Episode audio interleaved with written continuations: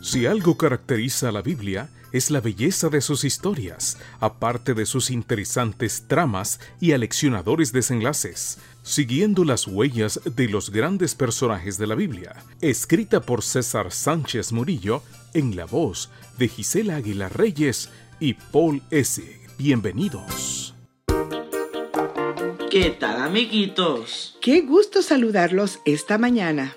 Hoy es 11 de diciembre y el versículo se encuentra en Proverbios 17:15 y dice, Perdonar al culpable y condenar al inocente son dos cosas que no soporta el Señor. Dejar libre al culpable. Bajo la promesa de que lo que no nos afecta no nos molesta, día a día suceden atropellos a la justicia que ni siquiera imaginas.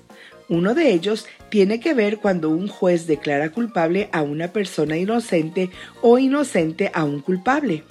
Esta situación puede ocurrir por soborno a las autoridades, información falsa proporcionada por la policía, testigos comprados, confesiones obtenidas a la fuerza, alteración de pruebas o informantes de quienes se reserva su identidad por cuestiones de seguridad. Aunque todo esto lo habrás escuchado ya, lo más probable es que solo te enteraste de algún caso mediático, como si esto ocurriera de manera esporádica, pero en realidad ocurre con frecuencia en todo el mundo. La maldad e injusticia que imperan en nuestro planeta causa que esto sea pan cotidiano en las cortes judiciales de los diferentes países. Una de las prohibiciones para los jueces de Israel tenía que ver con este asunto. Mantente al margen de cuestiones fraudulentas.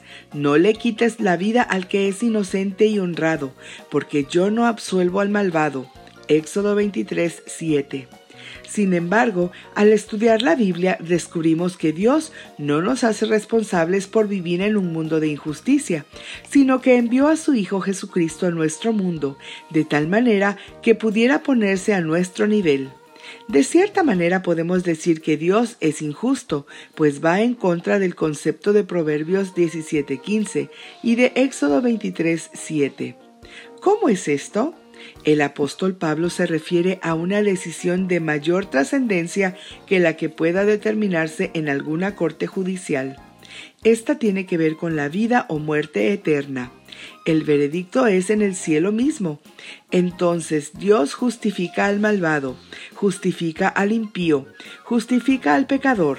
Romanos 4:5. Es decir, nadie merece ir al cielo. Somos malvados por naturaleza y nuestro pasado no nos recomienda a vivir eternamente.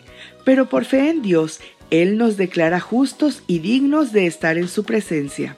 Posteriormente, Pablo explica cómo esto es posible para que Dios siga siendo justo. Cristo no cometió pecado alguno, pero por causa nuestra Dios lo hizo pecado, para hacernos a nosotros justicia de Dios en Cristo. Segunda a los Corintios 5:21. Esta es la buena nueva de salvación. Que hoy tengas un excelente día. Hasta, mañana.